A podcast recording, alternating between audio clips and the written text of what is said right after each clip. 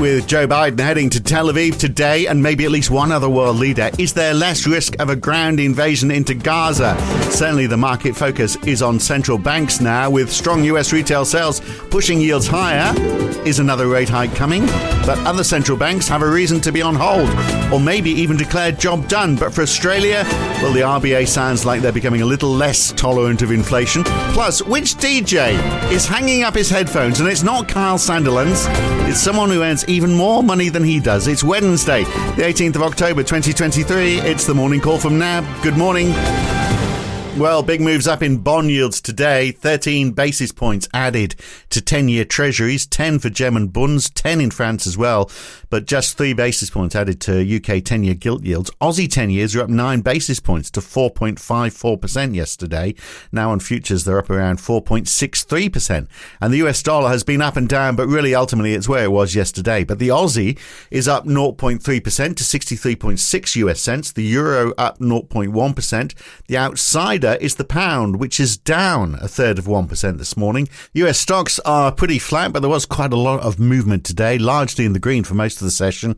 But at close, the Nasdaq is down a quarter percent. The S&P is just in the red, the Dow marginally in the green, but we're talking a couple of uh, percentage places in each case. But the Bank of America was up 2.3% today after a rise in their Q3 profits. Goldman Sachs down 2% after a 36% fall in their profits. Maybe their CEO, David Solomon, has been spending too much time DJing on the side, uh, which he has announced he's uh, going to stop doing because of the unwarranted media attention. He's going to focus more on delivering profits. That might be a good idea. He's also 61. I mean, you don't DJ at 61, do you?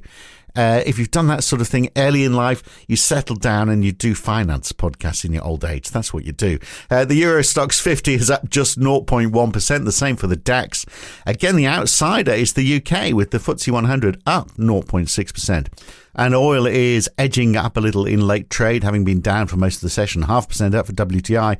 Brent is up uh, 0.6%, over 90 a barrel now. And the news this morning is that Joe Biden is going to Tel Aviv. He's going to be there today, in fact, on Thursday, reportedly. The UK Prime Minister Rishi Sunak is also going to be there. They'll no doubt be calling for more restraint particularly as a missile has hit a hospital in Gaza today with a, uh, a big loss of life. Uh, Tapas Strickland joins me from NAB in Sydney today. Uh, presumably, yeah, the hope is now there won't be a ground invasion, there won't be any further escalation, including Iran, for example. Uh, but markets do seem a little less focused on the Middle East today because there's a lot of data to look at, which is why we're seeing uh, yields up today. Uh, and the main data from the US overnight showing great resilience, really, perhaps too much resilience. So retail sales up 0.7% month on month, way more than expected. Good morning, Phil. Yes, very, very strong retail sales numbers overnight, and the headline at least was 0.7, came in against expectations of 0.3. And importantly, the core control measure, which feeds into the GDP figures, was also very strong at 0.6 versus 0.1% expected. So we've all been talking about uh, the US consumer eroding down their savings and expecting some kind of slowing uh, with the US consumer. It hasn't happened yet. And I think really that strength in the labour market and labour markets remaining tight is one reason why consumers still are able to find uh, income flows uh, to support uh, consumption growth. And that is perhaps the warning uh, for all central banks out there is uh, many central banks out there are trying to achieve their full uh, employment mandates really want to hold on to the gains that they did see during the pandemic pandemic. However, keeping a labour market so tight also runs a risk of having activity too strong, and uh, that too strong activity then bleeding over to sticky inflation. That seems to be playing out in many countries as well. Um, just to give you some illustration for what kind of impact that could have on US GDP, looking at the US GDP now, the Atlanta Fed measure uh, for Q3, that has now lifted to 5.4% annualized, up from 5.1% last week. So you're talking about an economy that's growing with a five handle. Um, that's a very, very strong economy. Very hard to see the likelihood of rate cuts here. So when you look at market price pricing now. Um, markets still only price about three basis points uh, in terms of hikes for November, so not really pricing in the chance of a hike for November but have lifted their cumulative pricing of a hike by January next year to 15.9 basis points, uh, up from 9.9 basis points on Monday. And interestingly, and this is to do with the market reaction as well, when you look at pricing for cuts in 2024, there's now only 69 basis points worth of cuts priced in 2024. So it's no surprise to see the two year yield in the US at a fresh 16 year high, and the 10 year yield up uh, 14 basis points to around 4.85%. Yeah, not far off its high as well. So, Thomas Barkin uh, from the Richmond Fed overnight, uh, he spoke after those retail numbers, didn't he? Saying he's not going to make a, a, a call on future hikes yet because there's more data to come but certainly he wasn't uh, arguing that case that you know uh, rising yields are doing the job for them. Uh, the Fed's Barkin uh, had has come across as very measured over recent weeks, uh, and he has spoken quite a lot. But the real interesting thing that I found was he's picking up a bit of a disconnect between all the anecdotes that he, he's hearing as a Fed president when he goes throughout his region, and I think that's one reason why the beige book that comes out later today is worth a look at, and what we're seeing in the data. So if you look at the data, it tells you demand is not weak, as we noted the GDP now is saying a very, very solid growth rate.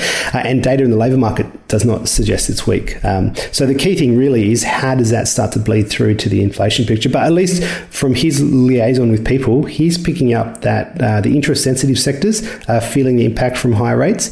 And businesses that sell to lower income consumers also say that consumers are relatively stretched and thin and reprioritize spending. So there may be something happening in the distribution. So the lower income households are being stretched, the middle income households are trading down, and the upper income households are still spending relatively well. Um, after all, they've been able to maintain their real wealth. Um, it's still a very tight labour market if they want to participate in the labour market as, as, as well. And they're probably not as interest sensitive as well. So it's very unclear exactly where policy should be in that environment so that it just shows that doesn't it the income divide of monetary policy it's just getting screwed harder and harder. And i wonder whether we're, we're going to see the same in, in australia. So we've got mortgage repayments now 33% of income nationally 40% in New South Wales. How can you keep raising rates in an environment like that where 40% of your income is going on, on paying your mortgages? And yet the RBA minutes yesterday said that the board's got a low tolerance for a slower return on inflation to target than currently expected.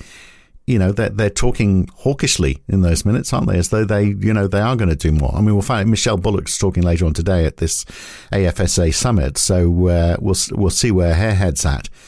But um, yeah, are we going the same way as the states? Well, the minutes were definitely more hawkish than the post meeting statement. But interestingly, we're very much in line with uh, Assistant Governor Kent's Q and A that we are talking about last week, which really led me to think the uh, RBA November meeting was very live. And then, uh, if it is live, and our view at NAB is that they will hike in November, then you have to kind of think, well, what will happen next? And we think the RBA would keep their tightening bias when when they do hike, uh, under our view. Uh, and then in that situation, the market should be really thinking about uh, does the RBA hike by another one thereafter.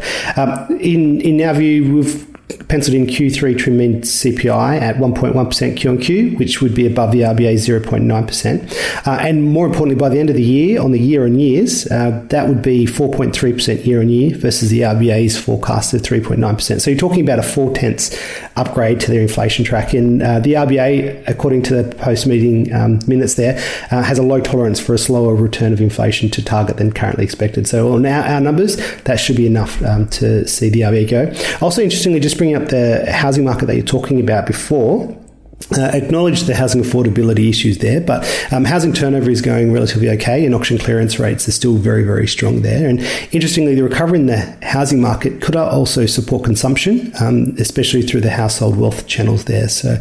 Um, it also may also be illustrative of monetary policy not being tight enough if you've still got a relatively buoyant housing market. Um, and just finally, just in terms of why the RBA would hike, um, when you look at actually inflation in Australia, inflation in Australia hasn't fallen by as much as it has in the rest of the world. So you look at the Australian trim mean according to the monthly inflation indicator, it was 5.6% year on year in August, and you compare that to the US Dallas Fed's trim mean for the US at 3.9% quite a large inflation differential, Australian inflation running higher, and yet our real rate in Australia is still negative when you look at backward looking inflation. So there we are, two out of two so far for central banks that are likely to still be lifting rates. So can we make it three out of three? Let's have a look at the UK. Some easing in wages growth, which I guess could be used, to, you know, as an argument they're going to keep things on hold. But wages are still up at 8.1% year on year, whereas the headline CPI was at 6.7% last night, so uh, last month. So spending power is increasing, which you could argue will slow any fall in inflation. We get UK CPI numbers today, so I guess we'll see. But uh, yeah, are they, are, we going, are they going to make it three out of three in terms of banks that could potentially be lifting? I, I, th- I think so. The bias for UK rates should be higher, just given how elevated inflation there is at, at, the moment, and also just given how strong wages growth is, is going there. And uh, admittedly, some of that wages growth is now being driven by the public sector, but in the aggregate sense, it's still adding to overall aggregate incomes. And uh, if you recall what Bank of England um, Chief Economist Pill said recently, um, he said the Bank of England still had some work to do and that it was cloudy up on Table Mountain. So mm. uh, I think the Bank of England will be feeling uh, the way in terms of how that data flow um, plays out in terms of their outlook for rates. Well, I just hope you don't fall off the edge. I mean, well, though that's what everyone would want. You know, if it's too cloudy, maybe rates will come shooting down. Uh, I don't think that's what they meant, though, was it? Uh, so, uh, in two places, so three out of three, uh, but two that maybe not. Uh, New Zealand and Canada. So both have had inflation. The headline rate 5.6% year on year in New Zealand, which was softer than expected uh, also below expectations for Canada as well. So are they two banks presumably on hold? I mean, Canada goes next week, doesn't it? Yeah, so market pricing has certainly fallen. So uh, market pricing uh, for next week for Bank of Canada has fallen to 15% from 45%. Um, I think just what we're seeing globally is inflation being relatively sticky on the core measures. So I think the bias for rates is still higher, although uh, our BNZ colleagues in uh, New Zealand do think the RBNZ is uh, pretty much done there, but the market is still pricing about a 50% chance of another hike by by, by February. And so I think that's the way it will play out with the Bank Canada, really looking at the data um, and seeing whether inflation is indeed sticky or whether it's um, also coming back down. And just in terms of how long rates can be elevated for uh, for longer. Um, the Bank of America did report earnings uh, overnight, and there had been some talk about um, bond valuation losses and how that could impact on the US banking sector. Indeed, that was one of the reasons for uh, the bank meltdown in the regional banks back in March. It just noted that its uh, mark-to-market um, adjustments and its uh, available for, for sale securities are actually starting to fall back down. So the portfolio Bank of America for the available for sale securities has shrunk from about 230 billion a year ago to about 170 billion today. So it seems to be becoming less of an issue, at least for the major banks in the US. Right. So I think we've already mentioned quite a bit today uh, with UK CPI. Uh, we also, you've mentioned the beige book, and uh, we get building permits for the United States as well. Uh, and uh, China, uh, Q3 GDP and their monthly activity data. I mean, the consensus for GDP, I think, is just a little bit below 1%, isn't it, quarter on quarter? So the economy is picking up, but very slowly. Oh, this is going to be very, very important, um, especially for Asia markets. Um, so not only do you get Q3 GDP, but you also get the monthly activity numbers for September. That's where our focus is actually going to be. So uh, the consensus for Q3 GDP sits at 0.9% Q on Q. But over the past couple of months, you have seen the PMIs in China start to stabilize and recover. In particular, the construction PMI has ticked up over the past two months. And that's suggestive of a lot of the uh, um, tweaks uh, to, to, to, policy um, maybe playing out in sectors that aren't necessarily associated with real estate, so building railway lines, roads, infrastructure, all those kind of things. Um, so we'll be looking at that and whether you do see a sustained pickup in uh, those monthly measures. So the consensus for retail sales is at 4.9% year on year, industrial production at 4.4% year on year. Um, to us, at least, in, the incremental changes in terms of stimulus it looks like enough to stabilise the Chinese economy. Um, and the question is, do, is there further momentum thereafter. Yeah, and does that spin off uh, to Australia's benefit? Exactly. All right, very good. Okay, well, we'll leave it there for now. Very good. A busy day. Uh, we'll catch you again soon. Thanks, Tapas. Cheers.